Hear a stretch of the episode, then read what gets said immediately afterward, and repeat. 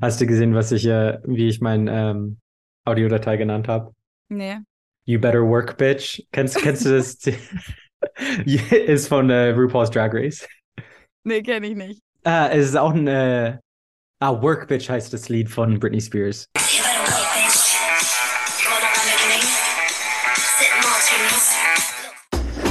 Did you get that? I'm so Also ich verstehe nur Bahnhof. You only understand train station? It's all Greek to me. Understanding Train Station. Living between cultures with Josh and Feli. Welcome back, everyone. This is weird. I feel like we haven't had like a normal episode in a while, which we may have. I just feel like we've been in so much flux lately as far as where we've been, and it's just been a crazy couple weeks for me as well. But how are you doing, uh, Feli? I'm doing good. I'm well rested. I kind of took a break, which was much needed. But I mean, we did publish the podcast episode throughout my break, and then I kind of did a video last week, which was kind of supposed to be still part of my break, but then I had to do it a little early. But I still rested a lot, and that was really nice. That's but I know good. that your life has been crazy because you started that new Yeah, position at Exactly. your company. Yeah, it's just been crazy because I just started a new position, and then the company recently announced that they'd be cutting uh, some jobs. So it's just been like a stressful time of starting a new job that I don't even know if I'll continue to have. And then, like, I started it while I was still in the US, and then I got back to Germany and continued with it, and then, like, jumping straight into work. So it's just been like a whirlwind of a couple weeks now. Um, So it's nice to be able to take a, a break and do this podcast and talk to you and, yeah, do something other than work. I also just got back, as you know, from taking a German test. Woohoo! What was that Um, for? Yeah, so basically, I'm trying to get everything in order to be able to apply for permanent residency in Germany. Um, It's a little tricky the way I'm going about it, but I think I'll be able to. But there's an accelerated path that you can take, especially if you speak a high level of German. I believe it's either, I think you need B2 if I'm not B1 or B2. Don't ask me. But I did the C1 test today just to, because I, I think I could probably do the C2 successfully. That's my feeling, but I didn't want to have to study at all. So I just said, okay, I'll do the C1 and get the highest Yeah. that I can do without studying. So it was a long process. So, how did the test look like? Because I know that you were there in person. So, Yeah. Yeah. What was the So- setting and so what was the it, it test? was at the Goethe Institute, Mm-hmm. um, which is funny because it just feels like I'm in a Amt, is what it felt like, like at a government Mm-hmm. Like- office, basically. Like when I even when though you, they're not, like the Goethe Institute is technically a, a private organization, right? Yeah, that's my understanding yeah. at least. They might get some public funds, but I'm not sure. Yeah. But it very much felt like I was at like the KVR, which is uh, like um, what do you even call it? The, like the Bürgeramt, Bürgerbüro, whatever you want to call it, City Like Hall. Civil off public office. I don't. The We place just don't have you them in go the to get US. your driver's license and stuff like that. Yeah. And your documents. Yeah. so it just felt like very formal in that regard. And then yeah, it just was like a I haven't taken a standardized test in who knows how long at this point. So it just was weird. Um so they did a I started with writing. So then I had to like write an essay, which I haven't written an essay in forever. By hand or was yeah, it by on a hand. computer? By hand. Oh, boy. My hand was cramping because they give you like a, a, a note page to that you can write your thoughts before putting it on the official thing. And I ended up just writing the entire essay on the note page and then I had to rewrite it again Oh my god. Okay. just like because I wanted to avoid any maybe little grammar errors. Like when you know when you're just writing free flowing, you like cross things out and figure it out. So I wanted it to look nice on the actual page. Yeah. So did that. So it was the writing, and then they did a oh listening. They did listening next, which was mm-hmm. stupid. It's just so stupid because you can speak really good German, but just because of the way that the tests are structured, they make it ridiculously difficult. Like essentially, it was someone calling um, about a car share service and wanted all of this information. So they're just throwing a million numbers at you with a million random like uh, for the probe for the temporary period, it's going to cost you 330 euros for a safety deposit that you'll get back after 90 days, and you're just like, okay, this is information overload, and you can only listen to it once, and they give you like a few minutes, like a minute and a half to look over the questions before they start playing the audio. So it mm-hmm. just was super stressful. yeah. I think I probably missed a couple. It's not that I didn't understand; it just was. It doesn't You ref- forget the numbers. Exactly. all of that. Yeah. it just doesn't reflect real life where you can ask questions again and like no one has a phone conversation that way yeah, for sure. So yeah, then there was that, and then they did it like there was an interview about an from some author about how interns are struggling in Germany. So yeah, it just was like random stuff.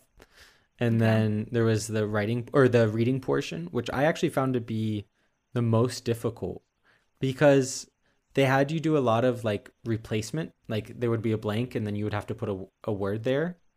But mm-hmm. you didn't know exactly what word they wanted you to use. Like there mm-hmm. were so many different words that you could use that would fit that context. Mm-hmm. So I didn't I didn't know like I just tried to choose the word that I think made the most sense. Yeah.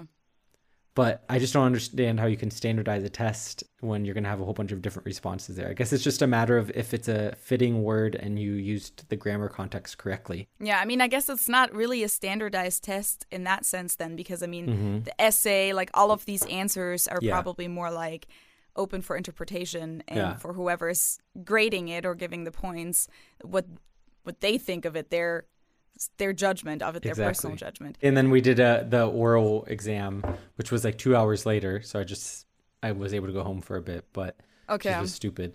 That And what sorry, was that I'm, I'm saying it's all stupid. You can if you can't tell, I really did not want to take this test. I think it was just a how to a shakedown, like a Geldmacherei, like Yeah. is how it felt because it was like 300 euros. Mm-hmm. But yeah, then I went back for the oral exam where I had to like tell them a story about forgetfulness or basically like have a three to four minute presentation about forgetfulness where I just made up a random story and said that my grandma uh, had dementia and told us that she had a had an affair. so I had But that's not true. no, it's not true. It's not true. But I just was like, how can I make this interesting and like fun for me to talk about? So I just made Mm-hmm. up some story, and the t- the two like evaluators were sitting there laughing, like, oh my gosh, they were looking at each other, like, can you believe this? I told them at the end it was made up, but Okay. And that was allowed. That didn't disqualify you for a German permanent residency just because you uh, you lied. exactly. I just have to prove that I can tell a story. Good. Yeah. So that was basically the the exam. So that's where my brain is right now. When you need mealtime inspiration, it's worth shopping Kroger, where you'll find over 30,000 mouthwatering choices that excite your inner foodie. And no matter what tasty choice you make, you'll enjoy our everyday low prices, plus extra ways to save, like digital coupons worth over $600 each week. You can also save up to $1 off per gallon at the pump with fuel points. More savings and more inspiring flavors make shopping Kroger worth it every time. Kroger, fresh for everyone. Fuel restrictions apply. Another day is here, and you're ready for it. What to wear? Check. Breakfast, lunch, and dinner? Check. Planning for what's next and how to save for it? That's where Bank of America can help. For your financial to-dos, Bank of America has experts ready to help get you closer to your goals. Get started at one of our local financial centers or 24-7 in our mobile banking app. Find a location near you at bankofamerica.com slash talk to us. What would you like the power to do? Mobile banking requires downloading the app and is only available for select devices. Message and data rates may apply. Bank of America and a member FDIC. I feel that. I um, feel like a lot of that, what you just said, lines up, first of all, with my experience of learning a language in Germany, just in the German school system. And I don't know how different it is in the US because I've never learned a second language Yeah. in the American school system, of course. I always hear from people like you and other Americans that it's, you know, not as challenging in a lot of cases. I know that you were very lucky with your German teacher, of course. Yeah. From what I hear, especially like Spanish classes, a lot of people kind of take those to get an easy A and just like Yeah. go through the first year and they can only say hello and goodbye. Yeah. um, stuff like that. But I just know from the German school system, the listening comprehension, especially, was always that ridiculous. Even in fifth grade, they would make it like a train station announcement where it's Yeah. awful acoustics, where you cannot as- understand it acoustically because it's through a muffled microphone. There's background noise of people screaming, and then you're like a 10 year old is supposed to understand Yeah. same kind of information like oh which platform like numbers and like facts and stuff like what time is the train moving, at, stuff at, like that at 1432, leave, the, tr- the ICE 327.5 will be will be leaving from uh, from platform whatever. Yeah, it's it's crazy. nine and three quarters Yeah. exactly like that's that's always what i remembered listening comprehension to be like in school where it was like okay we clearly understand whenever we do listening comprehension exercises in class and even when it's like the recorded part from the textbook Yeah. those were usually okay even though they also sometimes like did difficult stuff but also communicating with the teacher and with each Yeah. other that always just worked just fine and then you have this thing in the exam where it's like okay so now they're just setting up setting us up for failure Yeah. purpose, basically Or like the, during the interview, they were like ten questions that you had to answer. Luckily, they played that one twice. Um, I got I think eighty percent of the answers on the first run through, and then like just confirmed everything the second time. But like it was multiple choice. This one was, but they were very very similar answers. That they would use words that were all basically used in the discussion, but were not the correct answer, and then they would use other words like synonyms for the correct answer. It was crazy. I know exactly what you're talking about. I'm very familiar with that kind of method, I guess. Yeah. The other thing that that reminded me of was the TOEFL test, so Mm-hmm. the English test that I had to take before I came to the US. I didn't have to take any language test for getting the green card. I did have to submit my score a few times though, but maybe it was just both times for the university. Probably That's for the university. because I just remember that I did it the first time, and then at some point later on, I was glad that the score was still valid because I think it was like mm-hmm. valid for two years or something like that. And I was like, oh yeah, cool. Now I don't have to take that again. But anyways, it was very similar. Like I had to actually study for that test, and I bought one of those expensive books because it's basically one of those typical American standardized tests Yeah. that we are not very used to in Germany. And so I had to buy one of those huge, expensive books to prepare because, as you said, the test wasn't really about knowing the language, it was all about the test itself. So, like, this one specifically was really tough on time. So, you really had to practice to get through the different sections Yeah. in time and just like kind of know what to expect. So, like, basically, for each section, you just had to practice the test beforehand to even know how to go about it, to even know which tasks you were going to have to do, like what to do first in order to get it done within the time and stuff Yeah. like that. So, yeah, that was very challenging and that was also expensive. So, reminds me of Yes. this test that you just mentioned. Woohoo. Except the only thing was that was at a computer. Like I had to go to some test center in Munich and there were a bunch of other people in this little room and Mm-hmm. everyone had their own computer and so I don't think I had to write anything by hand. well, that's good. But I just know that it was very challenging It and just was weird. It, it took me back to like the ACT and SAT that I did if we had to write something by hand. I think we may have, but like I very much associate having to write essays by hand with like school testing, like the Ohio graduation test or like throughout the there we call them the OATs, the Ohio assessment tests, like throughout your education. Um so yeah, it just was weird to be back in a testing facility or testing environment. Yeah, yeah. I mean, in the German school system, there wasn't a single time where we had to write it uh, or could write anything on a computer. In the German school system, it's definitely everything by hand, like your Abitur yeah. essays that are like think- however ten pages long. Like you definitely write everything by hand. I think in my school, like when I was still in school, it was it was mostly by hand. You had to fill out the Scantron forms, and then they would automatically get processed. Yeah, which we don't have those. Yeah, like where it's the thing where it's just multiple choice, and then they just scan the pattern of. yeah, which was confusing for me because there were some boxes on this test that I had to ankreuzen, mm-hmm. and I'm used to having to fill out the box. Yeah, And I so read- like there's a round little checkbox, and in Germany we just put a cross, Uh-huh. and then in the U.S. you usually have to like fill it out. And what? Ausmalen. And there was like an instruction on the sheet that they didn't mention, but luckily I read it, and it said only fill out like completely fill in the box if it's a correction. ah okay. Oh gosh. So like there were so many pitfalls that one could fall into, but Yeah. I, we'll see. I haven't gotten the results back, but um, we'll see what happens. I mean, if you didn't pass the test with your German level, that would be ridiculous. Like Yeah, that would we'll literally just show that the test isn't actually working. yeah, we'll see what happens. But yeah, so those are top of mind for us at this point. yeah, that's definitely something to deal with that one didn't really think that you would have to deal with again in life. Like you're kind of done with university, you're like, okay, cool, I'm never gonna have to take a test again. And then suddenly you're in that situation and you just get reminded of how annoying and ridiculous those tests can be. Mm-hmm. and stupid, as you said. Yeah, yeah. I'm also dealing with another thing in German bureaucracy at the moment because I'm trying to get all my documents in place to be able to officially apply for permanent residency. Yeah. residency. And you have to prove how long that you've been paying into the German um, retirement system. Mm-hmm. And I've been paying into it for two years now because I've had a job.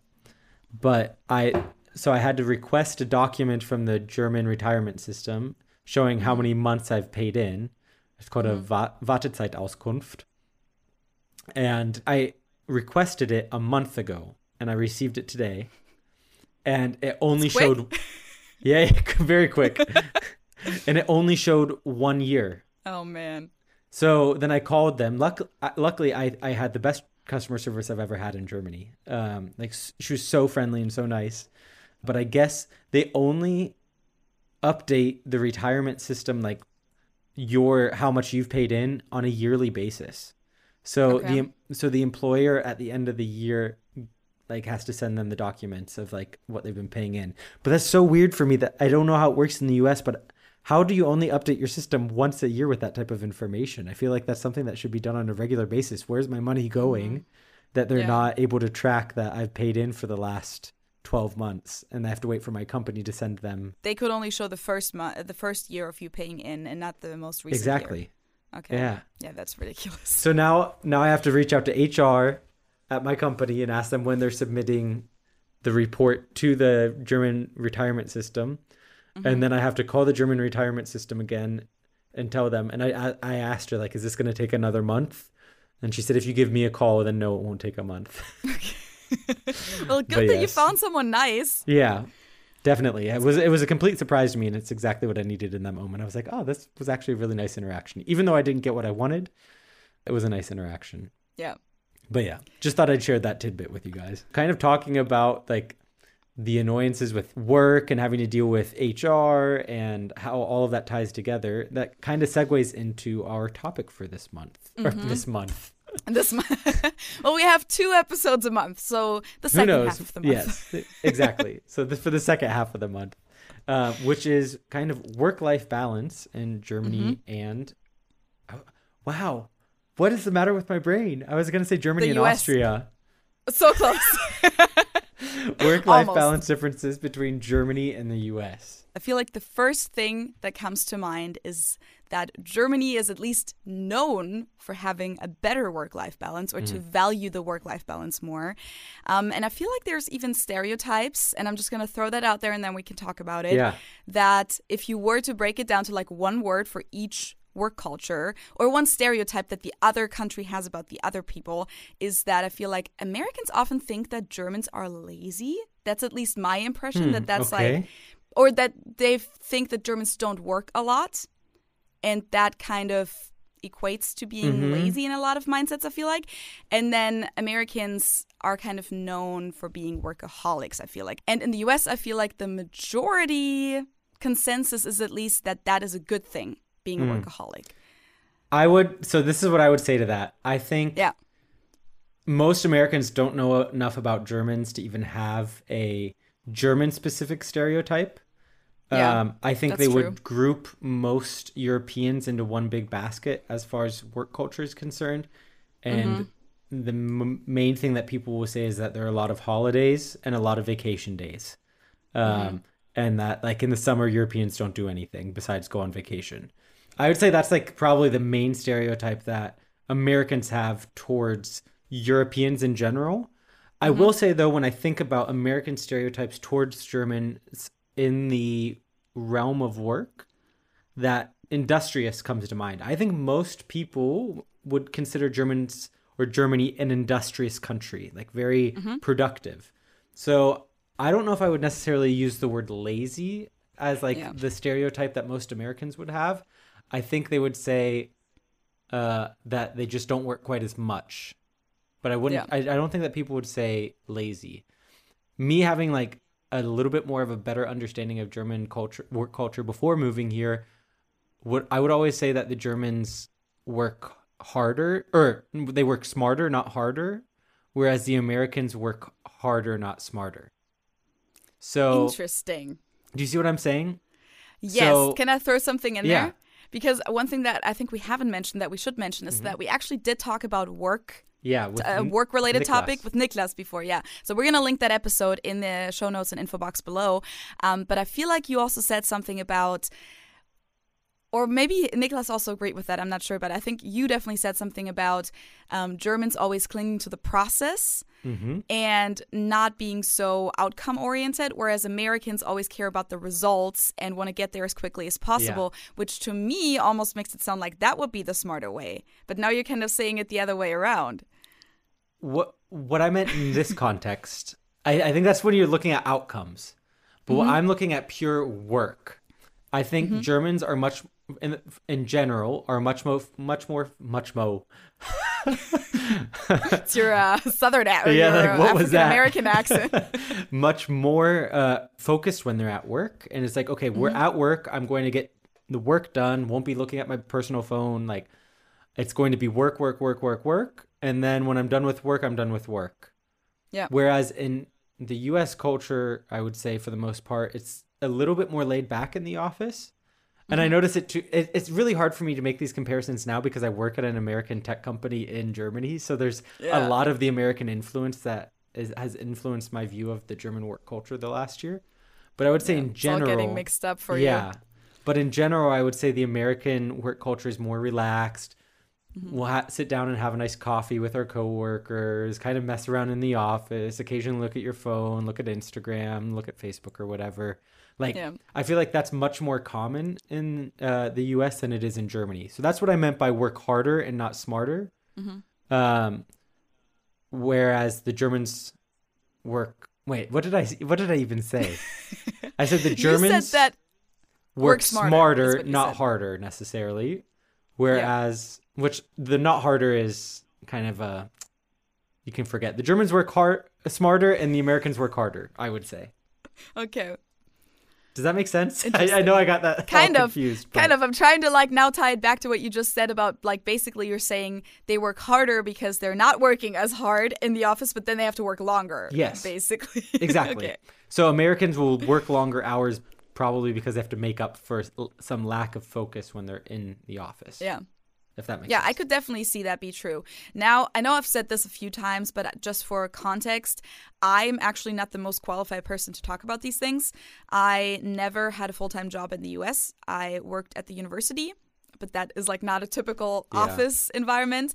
And then I've been self employed ever since. So, you know, I don't have that experience except for like what friends have told me and from shows, of course, too. Um, and in Germany, I've mainly only worked, I'd never even worked full time, full time in Germany either. I did full time internships and stuff like that where you're definitely part of the team.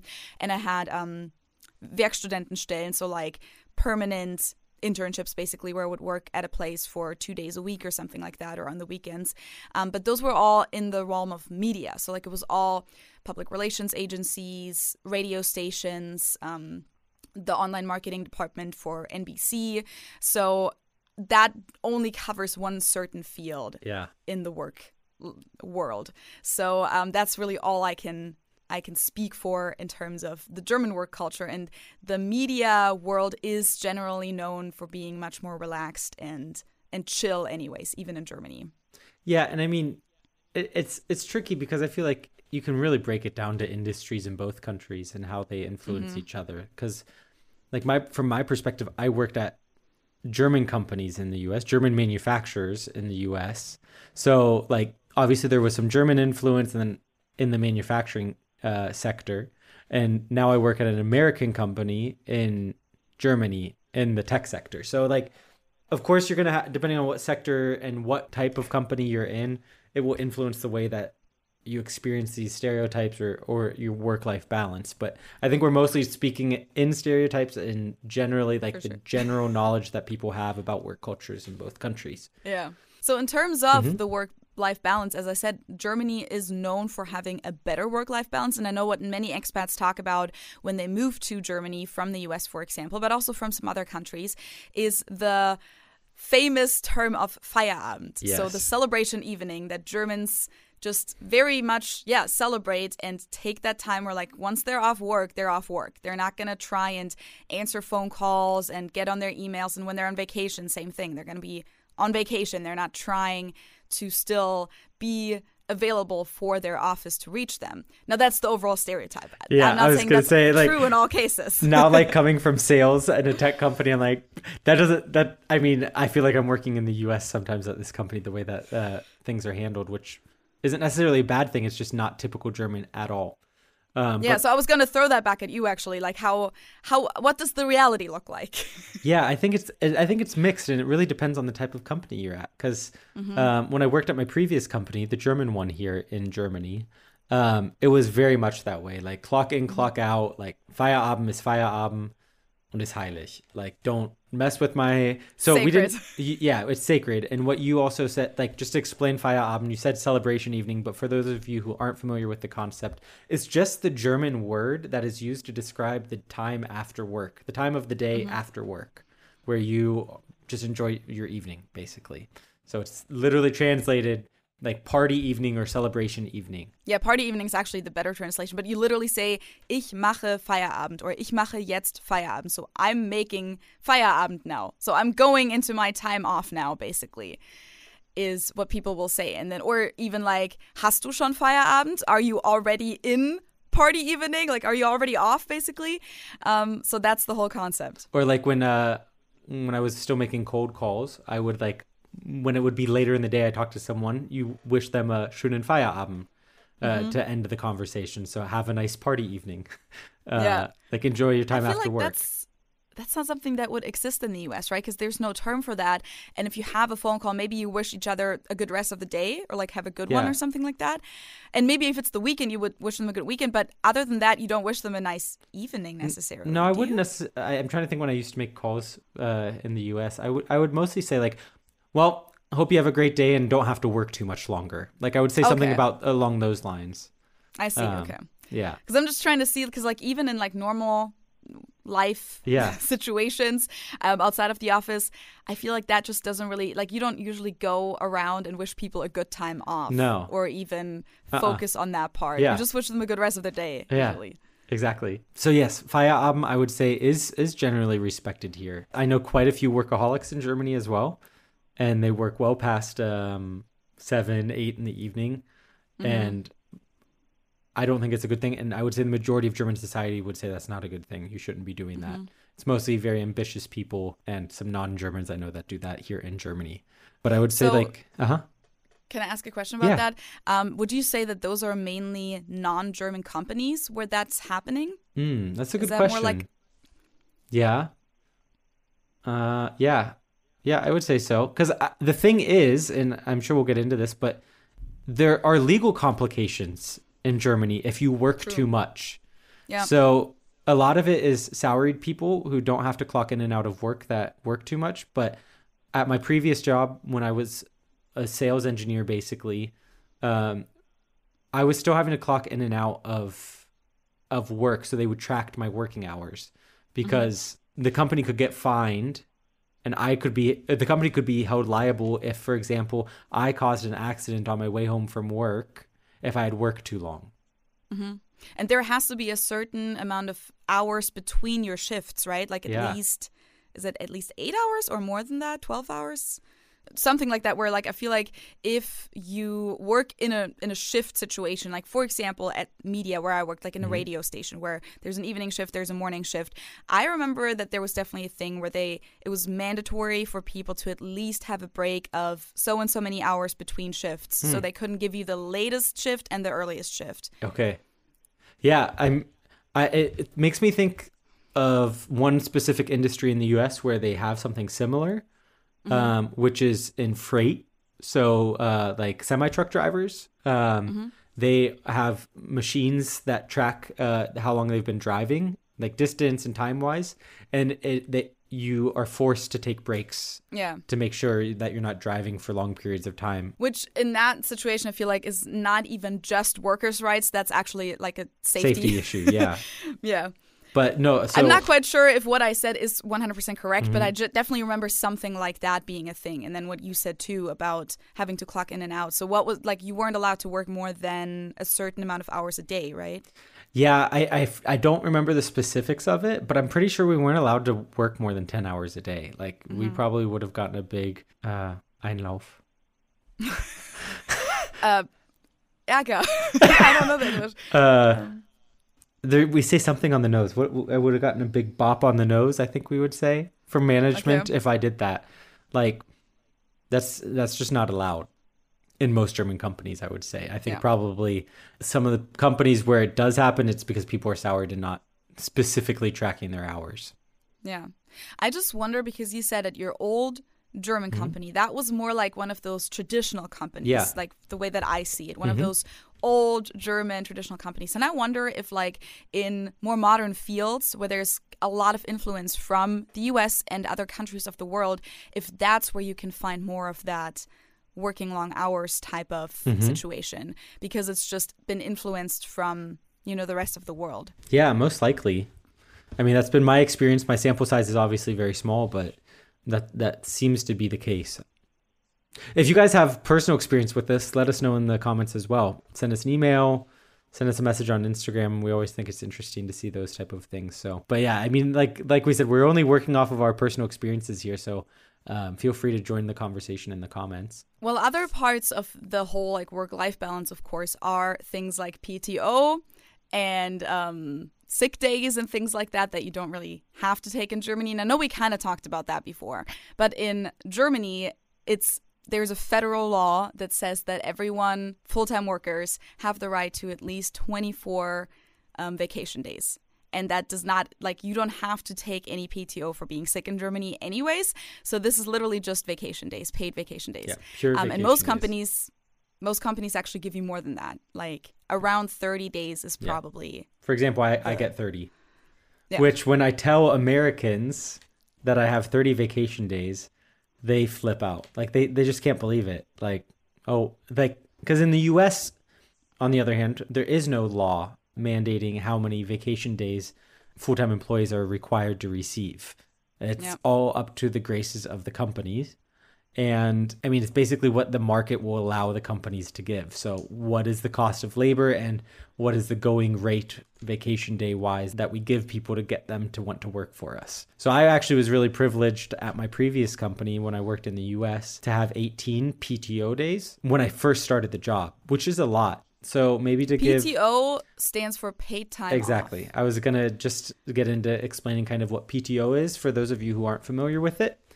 Like Feli said, PTO is paid time off, which is days that you can use for vacation. But if you're sick, then you also have to use one of those days.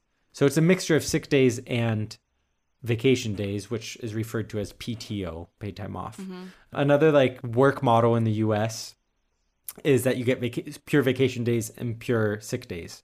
And if you use up all of your vacation days, most a lot of companies are on a point system that if you continue to call in uh, sick at or to work on multiple occasions and use up past your uh, sick days, then you accrue points, which can then be used as grounds for firing you.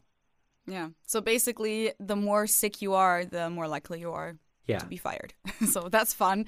And that's obviously not necessarily the case in Germany. At least it's not allowed to be the case. There is Yeah. a lot more workers' rights protection um, in Germany where you're not just allowed to be fired randomly. You can't be fired right away, usually, unless if there's like very, very strong reasons for that. But if it's just like, oh, they don't have the money for you anymore, they there's usually a three month period. Uh, Kündigungsfrist. we talked about that recently. Uh, We couldn't think of it, like a uh, not grace period, Notice but like period. notice period. Yeah, from both sides, right? Like for if you want to quit as the employee or if the employer wants to fire you. Um, Yeah. But same thing also with like sickness. Sickness in German companies is usually not covered by any of those vacation days or anything. That's just on top, and there is no actual limit of how long you can be sick for. Of course, if it's like a longer thing where you're like sick for months at a time, there's gonna be some like you're gonna have to get a decrease decrease decrease in your um, salary, I believe. Mm, okay. But that's like specifics that I'm not quite sure. I don't know. I don't remember Yeah. how after how much time that happens. Um, but usually, like in normal cases, if you're just sick for a week or even two weeks, that's fine. You're gonna have to show a doctor's notice after like I think the first three days. So you can be sick for three days at a time without even doing anything. Like Yeah. you don't have to prove it or anything like that. You just call in sick and that's fine. Yeah, Um, maybe taking a step back because you mentioned something there that I wanted to talk about too. was the I, the whole concept of uh, Kündigungen or layoffs or firing people. So you guys probably have heard in the uh, media lately that a lot of tech companies are laying people off. Facebook, um, Twitter, Google, Microsoft. People are being laid off across the industry. And it's been really interesting to observe being an American working in the tech industry in Europe, um, as opposed to the way that things are being handled in the US. So a lot of people in the US are just receiving emails like, like for example, I know um, they'll receive an email saying if you get another email from HR in the next hour, you'll be informed that you don't have a job. Um, so that's one way that people are doing it. I know, like Twitter, for example, they just removed people's access, and they were they were fired, and it's unsettled a lot of people here in Europe because uh, oftentimes when the big companies in the U.S. are making these decisions, they have such an American focus that they don't consider the implications that that would have on the European market. So a lot of these layoffs that are happening happening super quick in the U.S. are not possible to do in the European countries. And Germany, I think Germany and France are two of the countries that have the strongest um, labor laws. I think Ireland is really up there as well. But you have to do a lot to be able to lay someone off. Like it's very common. I say very common, but people can be very low performers and still stick around in the company because Yeah. the German com- the German law workers law doesn't allow for you to fire them because of their performance. They have to do something Yeah. active against the company basically to give you grounds to fire them. So like it's a it's a big big issue and that's why the topic of Probezeit or temporary um or what's it what's it called probationary Like a- period uh, is such a big topic in European work contracts. We don't really have that in the US as much because I think I've talked about this in the past in some videos. Most people in the US don't have a work contract in and of itself, but rather just a workers agree like a work agreement where you can be fired, hired or fired at any point. Whereas mm-hmm. in Germany, you have a true work contract where everything is laid out, all of the specifics. And because you can fire people so easily in the US, you're not concerned about this this period of probation because you can fire if they're not performing, you just fire them. Yeah. Whereas in Germany, it's very common to have a six month probationary period where it's easier for both sides to quit within that probationary period. So if the company So like realizes in the beginning, in the- when, you fir- when you first start at a company. so when you first start at a company in Germany, you're kind of it's kind of like flirting with the company still. Like, yeah. do I like you? Do you like me? Is this going to work out long term? Because when your Probezeit, your probationary period is up, that's when this three month notice period goes into effect. Before that, you can quit relatively quickly. I think it's, I'm pretty sure it's with two weeks notice during the Probezeit. Yeah, um, maybe. I'm not quite sure about the specifics, but two weeks is usually what's common in the US outside of that, Yeah. right? That's like the normal. And that's just that just like a courtesy kind of thing because I guess it's not even or is that written into the workers agreement? No, it's normally not written within into the workers agreement. So the 2 week notice is just like out of politeness. Yeah, exactly. But kind of out of the good, goodness of their heart, I didn't want to only bat or like bash the big tech companies because a lot of them are being very generous by American standards with the way that they're letting people go. Obviously, the way that they are informing people isn't necessarily the most humane, but they're letting people go with pretty good severance packages for US standards with like I've seen some companies giving 5 months of uh, pay and insurance to people that they're letting go so they can find something in that time and still have insurance because that's a huge portion uh, or a big issue in the US as well is your insurance, your health insurance is normally tied to your employer. So I just wanted to throw that in there too. Yeah, one other thing that tech companies sometimes tend to be a little bit more liberal about is vacation days, what we just Mm-hmm. talked about, because there are these new concepts of unlimited vacation Yeah. time in the US. And I actually saw kind of a funny TikTok the other day. I don't know if I can put that in here copyright wise, but I might try and find it and put it in here. So if I can find it, here it is. So what about the whole unlimited vacation? Cool, thing? right? Yeah, my last job only gave me two weeks vacation. Yeah, yeah, bro, that's the old way of doing things. So I, I can legit take a three month vacation to Europe. No questions asked. No problem at all. You'll just have a lower utilization score. Wow. What, what was that? It's how much you've contributed per year, so the longer vacations you take, the less you'll be utilized, and the lower your score will be. So what happens if I have a high utilization score? Oh, you'll likely get promoted. How much vacation time does someone with a high score usually take? Uh, around two weeks. So I still only get two weeks vacation. It is unlimited though, so a lot more flexibility. But if I take more than two weeks off, I won't get promoted? Yeah, probably not. Right, okay. So it's just giving it a new name. Yeah, basically. I mean, I'm not saying that's the case always, Yeah. but there are definitely these. Um, if you think about the American work world, working world, corporate world, it's definitely a big shark tank compared Yeah. to in Germany, for example, where you're just protected so much that you can screw up. It's okay if you screw up. It's okay if you get sick. It's, it's okay if you have a baby. In the US, in a lot of cases, everything is so closely connected to your performance that if they don't really care. When I say they, I mean like the big companies, but in general, that's true. Like a lot of the big companies don't really care what the reasons are that your performance is lacking right now. They Yeah. just see, oh, the performance is lacking. I'm not making as much as much profit. I'm gonna fire these people or this person. Yeah. Um, so overall, you could probably summarize some of these things that we just talked about, and you already said the word humane. That like in Germany and in European countries, I think the workers' rights are definitely in a lot of cases a lot more humane and just focused on the individual and supporting them a little bit more in their needs. Whereas in the U.S., it's definitely a lot more just very competitive and very performance based. And a lot of this comes down to the legislation in both countries. I mean, the mm-hmm. legislation in Germany is very worker friendly, whereas the legislation in the United States is very corporate friendly. Um, so that's that's what it comes down to is where the priorities are. And I think a lot of Americans would say, well, the reason it's that way in the US is because we are very industrious, very innovative people that we pull ourselves up from our bootstraps and we work hard and like it's it's part of our culture, um, which I think is true. But I think you can find a good balance between the two. So, Yeah, like I for think, example, I think that's definitely true too. Mhm. Go ahead. I'm gonna get back to that. yeah, yeah. I just was gonna say, for example, when you talk about maternity leave, that that's something you mentioned, um, which I think we've actually t- covered at some point, somewhat. But in Germany, I don't know that how long you get. Um, maybe you know the t- number off the top of your head, Feli. If not, that's okay. have to look it up real quick. But in the US, you have a right to six weeks of unpaid uh, maternity leave. It's the FMLA. I forget exactly what that stands for. Maybe it's Family and Maternity Leave Act. I don't know. But only six weeks of unpaid time off. So it's a it's a significant difference. Okay, so I just looked it up and I'm not 100% sure about all the numbers, but I definitely know that in Germany it's common to um, for the maternity leave to start six weeks before your due date. And then it says at least eight weeks after. But when it comes to parental leave, I know that you can get up to three years in Germany. So, like, in real life, I definitely know that a lot of people, a lot of moms, even if the dad doesn't take any time off, which is also allowed, um, at least are gone for like a year or so usually. Yeah, and I just looked it up. The, it, the FMLA is the Family and Medical Leave Act.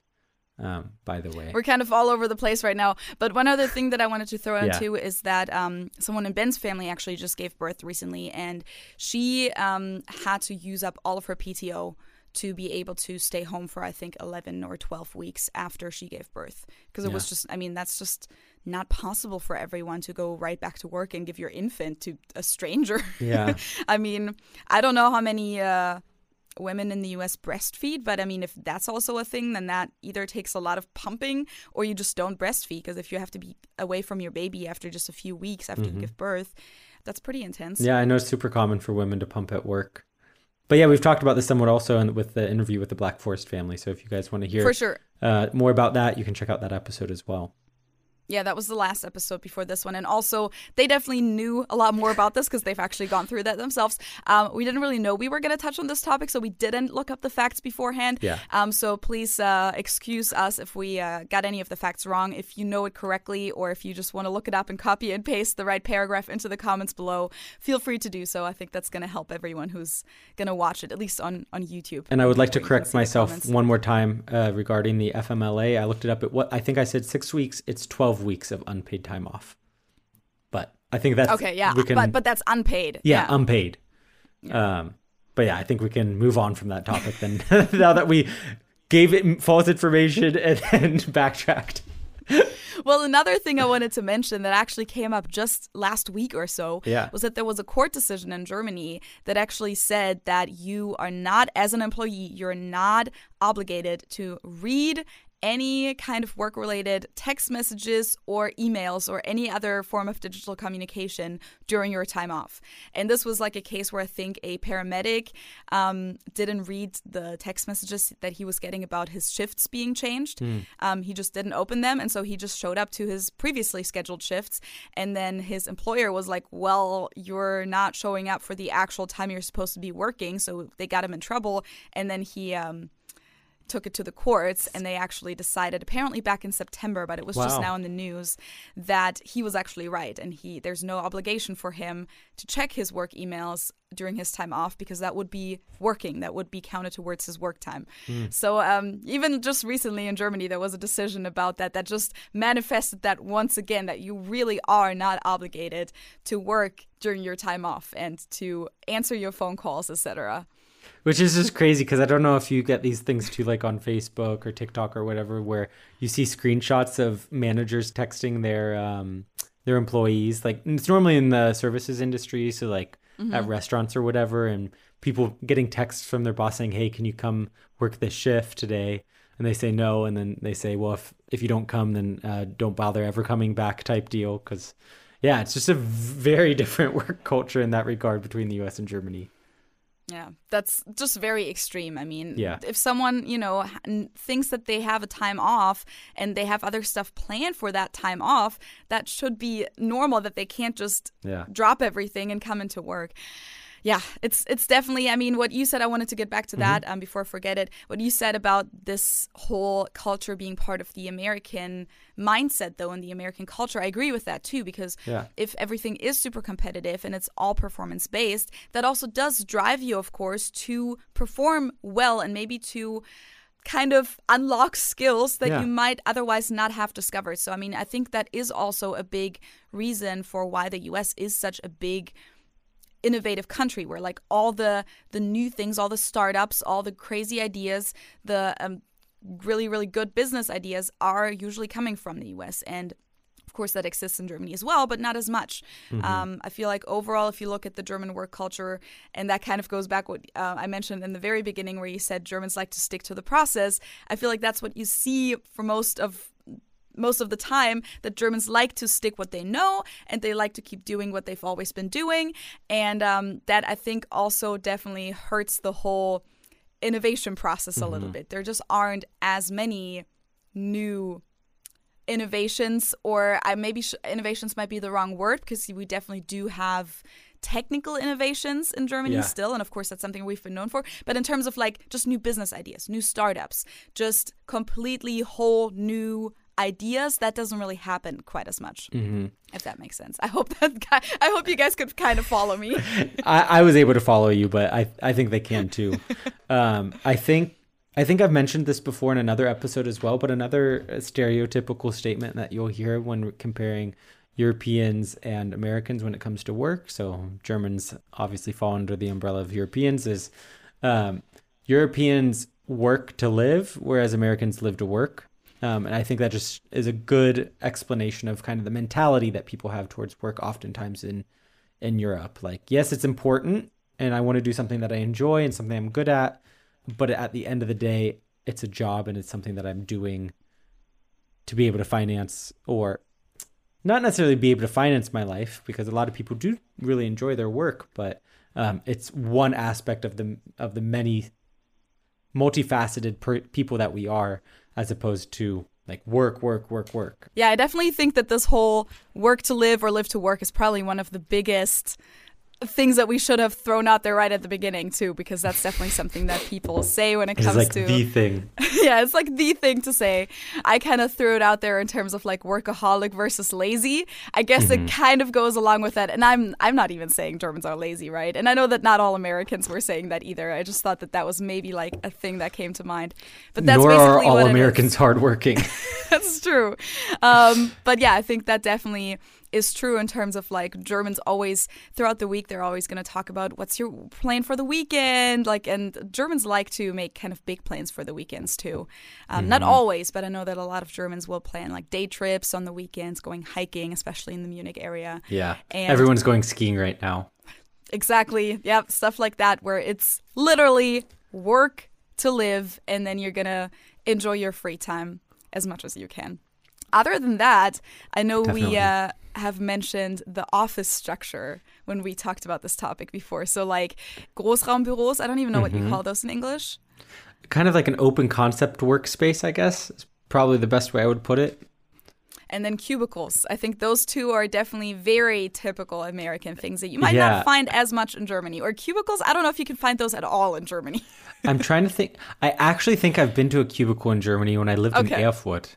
Okay, so the then I, I'll take that back. they're definitely not as common in my experience. Mm-hmm. It was funny. I was talking to a, a German, actually, uh, when I was in Cincinnati, and it- trying to explain to him the concept of a cubicle, and he just didn't get it. Maybe because I was d- describing it really poorly, but then he he understood because he said, "Oh yeah, I think I've seen those in the movies." yeah. Uh, but yeah, I, I would say that office structure is very different. Mm. I say this with my previous job uh, head, like mind, because my current job I would say is very similar to like a lot of American offices. But at my previous job, it just was this open space where everyone had their desk, but it was like two desks next to each other. Um, I also feel like it's really common for people to share offices in Germany. Like you see that also in the Ämter. Like Yeah. you'll have one office room with two desks in it, two or three desks. Like that's Yeah. a workspace. I've seen less of that in the U.S. It's normally like the in the U.S. Normally offices, more in the more traditional sense, will be a very big open space with lots of cubicles. So a cubicle is basically your workspace, but it's meant to kind of be your office. But the top is open. It's not an actual. There aren't walls that go all the way to the ceiling. Um, sometimes they're even so tall that you can't peek over, um, and it you can kind of create them however you want, uh, depending on how the company wants to set up the office space. But it's very common for kind of the peons, like your normal individual contributors at work, to have cubicles that are their spaces, and then the bosses or the management will have like the actual offices, which tend to be on the outside of the building, obviously, um, because then they have the outside view and like the primed primed po- prime possession or like the main office is normally the corner one because it's Yeah. normally the biggest. okay. Um, but yeah, that, I'd say that's generally like the big differences. But yeah, cubicle I feel like is a very American thing. you still haven't fully explained to those who maybe don't know what it is um, how to picture that. We can put an image for the ones who are watching on YouTube. um, I'm trying to think of the best way to describe it.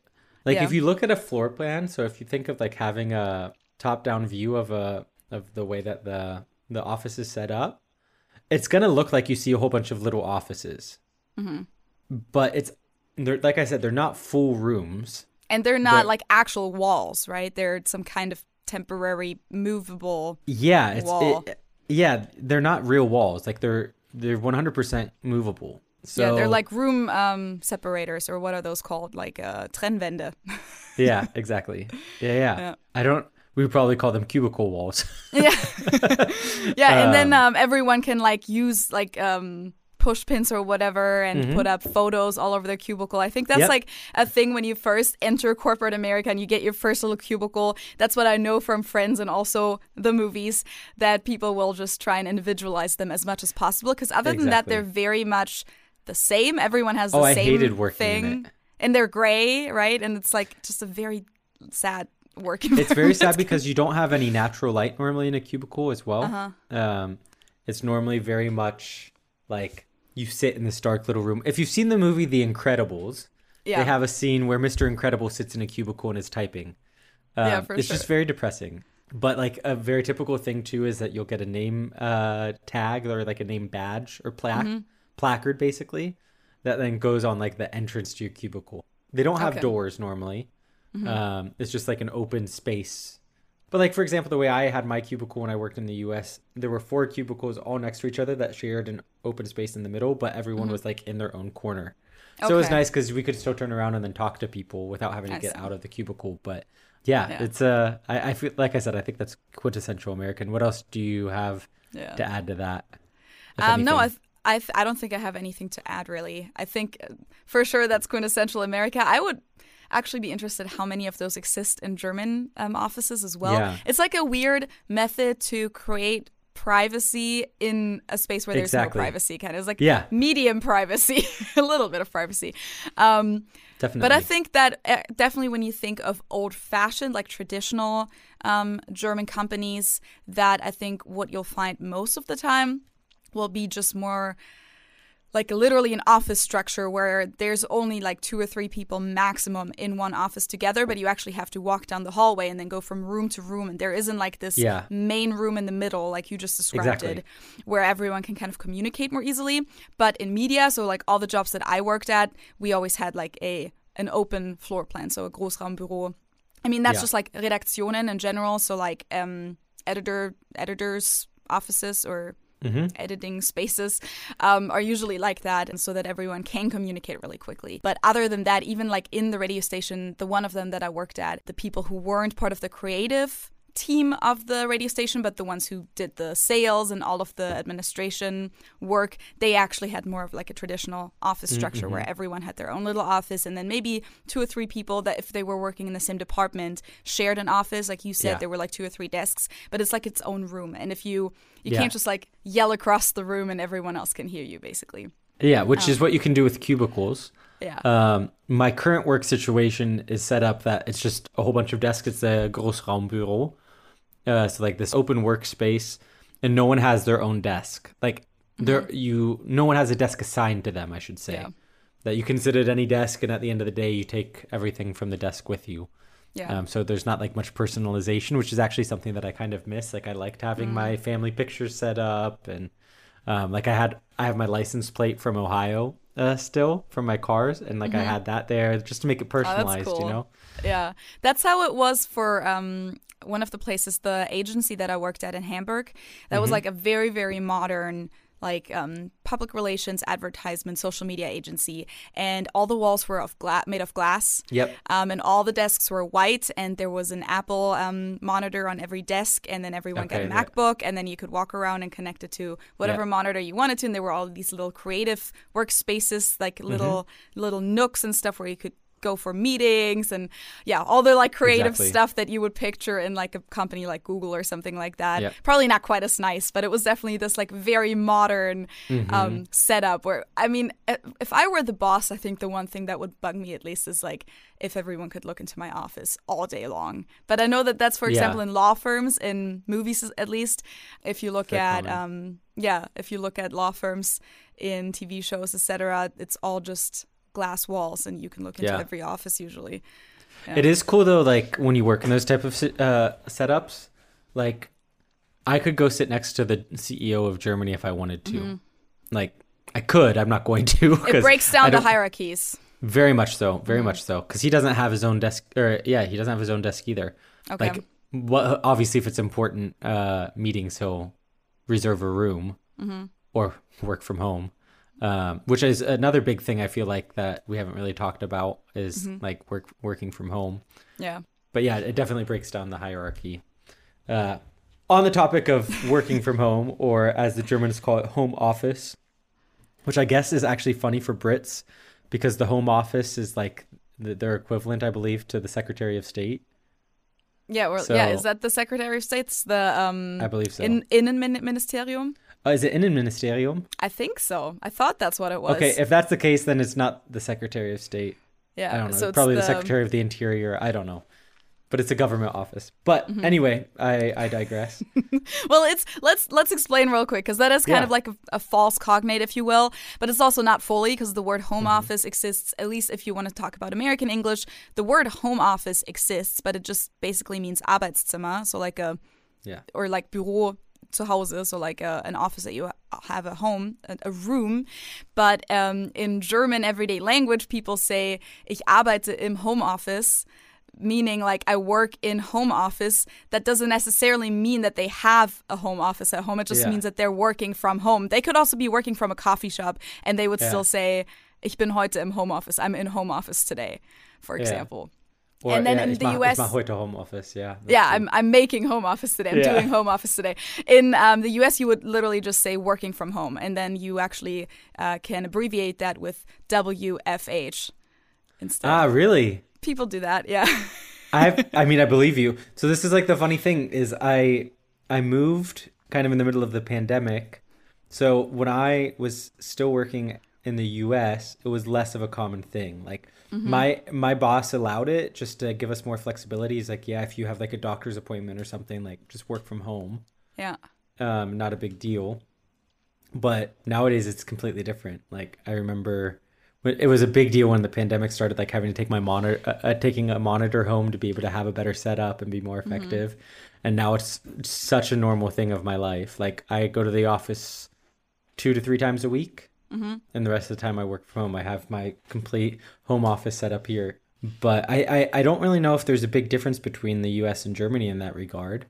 Um, but as a general trend, I, well, I I think Germans were more resistant to working from home than yeah, I mean, I were. I kind of like Googled this whole thing Uh-huh. before we started the episode just to get like a few things, few uh, bullet points in case I forgot something. And one thing that definitely came up about just the topic of work culture was that the American companies were supposedly always much more open to doing working from home situations and allowing that. Um, whereas in Germany, that was really for a long time something that was not really accepted. Like that was, you know, you're not actually working if you're working from home. Yeah. So that doesn't that's not really an option. Um, Whether that's true or not, I mean, it seems like in your experience that wasn't really the case. That in the U.S. you weren't didn't really have more flexibility in that regard apparently than No, I you did. do now in Germany. I would say that I could work. I I said I could work from home in the U.S. Like it was allowed. It just Yeah. was like not a part of the culture as Yeah. much. Like every once in a while, but not nearly to the same extent as I Yeah. experience now. But I think most of that has to do with the pandemic as opposed to For differences sure. in cultures between the two. what I'm basically trying to say is that according to things that I found online, up until Mm-hmm. the pandemic, Germany was very much not tr- not allowing that, whereas the U.S. was Mm, mm-hmm. Yeah. already very flexible in terms of allowing Yeah. working from home. Um, and now, of course, I think that's changed. So I don't know if there is a huge difference anymore now. Probably still a little bit. I would assume that there's still a little gap Mm-hmm. Yeah. there, but I know that a lot of companies in Germany now allow it, and throughout the pandemic, they even had to allow it. That's Like, what I was going to say too. Yeah. Mm-hmm. They were they were forced. Like there was a mandate in Germany that if you can work from home, you have to work from home. Yeah. um, in the middle of the pandemic that no longer exists. But there was nothing like that in the U.S. as far as a mandate, um, just the the recommendation to work from home if you can. Right. Yeah, and now now the mandate doesn't exist anymore in Germany, but I feel like a lot of companies definitely kept that up. So as you say, you only have to work um, from the office like a couple days a week, or is do you even have a minimum time of being in the office? There not a minimum. Um, I will say though that you it you do start to you are starting to see a trend more towards companies saying, okay, get back in the office. Like I think a lot of companies don't want to force people to come back, but as far as like corporate messaging is concerned, there's been a huge shift towards let's get back in the offices, learn from each other, Yeah. um, team spirit. Like in the office, it's better, but we also don't. We also understand that we're in a different world than we were in before the pandemic. So Yeah. we're still trying to be flexible, but the preference is definitely has come back for people to come into the office. Yeah, I've definitely also heard of situations. I think in both countries where it's like the company basically basically says these two days every week is when we're all in the office. The other days you can work from home. Yeah, yeah. Um, and also, I don't know if this is more like a startup thing because I feel like I've mainly heard that from younger companies recently, where they're actually going like the other way and they're like, okay, we had an office, but we're kind of trying to give that up now because everyone can work from home. So why would we Yeah. spend the money on an office space? And kind of that's a trend now too. But I think that's also a trend that's happening in both countries and it's not really a Yeah. difference. But it's an One- interesting development. One thing that I've I've been hearing more recently too is companies reduced their office space or tried to reduce Mm-hmm. their office space during the pandemic, and now more people are wanting to go back into the office. Yeah. So offices are way too full sometimes Shit, now yeah. Mm-hmm. because there isn't enough space. But yeah, Well, also when talking about that whole thing, of course, the whole work-life balance topic actually comes right back into play. So I guess that's like the loop that we just created Yes. here um, for the episode. Is that of course once you do work from home a lot, keeping up that work-life balance might become a lot trickier again because Yeah. then you don't have that physical difference anymore, the physical border between work and home. In your case, for example, like you have your work set up in your bedroom, it's the same room you sleep in, etc. So, um, I mean, that's also an issue for me, which I always work from home. But I know that a lot of people are struggling with that and have been Yeah. struggling with that throughout the pandemic too, where it's like, well, when do I make Feierabend? When do I? Yes, when am I off? because you don't like leave anywhere and then of course you you still have the access to your work emails because sometimes Yeah. some- depends on the company of course i think for most companies nowadays you have access to the work emails from home if you want phone, to yeah. but i know that there's also i mean for me for example that was the case for some of these jobs that i had where i couldn't read my work emails from home um, and that's, That's actually really good. that, yeah that's nice Yeah. No, no, no, for sure. I think at the beginning of the pandemic, I struggled with it more working from home, but with time, you get used to it, or I've Yeah. gotten used to it. But I'm, I'm sure there's still people out there who are struggling with it. it's probably definitely something you're going to have to work on yourself and keep in mind if you are someone who is working from home a lot to just make sure that you keep up that work life balance and keep it healthy. And just because you're in the same space doesn't mean you have to work more suddenly or later or you you know, you just work at night or at weird times of the day and stuff like that. I love it because this is coming from you. yeah, but I always did it like this, so like yes, exactly. It's not related And, to um, the pandemic. Unfortunately, my boss is me, so uh, if I were to get mad at someone for making me do that, then I would just get mad at myself, which I, I do, and that is not healthy. That's what always like the main thing about like being self-employed, like in my situation. And I know other people handle this much much better. I'm just not very disciplined in this regard. But the worst thing is that I don't have someone to blame. And that sucks because, like, sometimes having that conversation with a colleague where you just talk shit about Just your boss. yeah. yeah. just auskotzen and just complain about why you have to do this. You're still going to do your work, but you're just going to complain while you do it because Yes. someone's making you do that. And it's someone else's fault, right? You can put all the blame on someone else, on this, like, supervisor or whoever it is that is just becoming the villain in that situation. And if I do that, I'm the villain, and then that gets into a whole other It's uh, mental health spiral. Yeah, it's like not not uh, necessarily the healthiest thing to uh, blame yourself and hate on yourself No. for certain things. So. That's always my biggest struggle, but that's not really the topic of the episode. so I think we've covered most of uh, most of what we wanted to talk about so far. Uh, Feli, did you have anything else that you wanted to add before we officially wrap up the the episode on work life balance?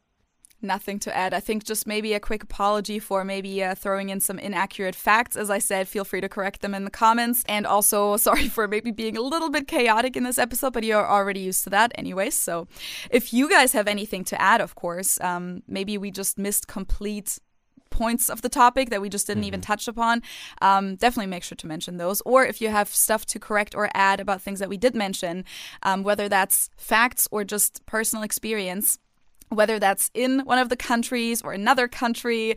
I know that a lot of you guys are also familiar with the work cultures in the US and Germany or the US and another European country. So if you have any experiences to share in that regard, um, I would love to read that in the comments on YouTube, of course. I said it earlier in the episode, but you can also reach out to us on Instagram or Patreon if you support us on Patreon. So uh, feel free to also check that out. We have our monthly hangouts there as well. Oh, yeah, Um, the next one is coming up this Sunday. Exactly. So, For all of you you Patreons out there, we will have one on this Sunday. Yeah. Um, and yeah, anything else uh, you want to add?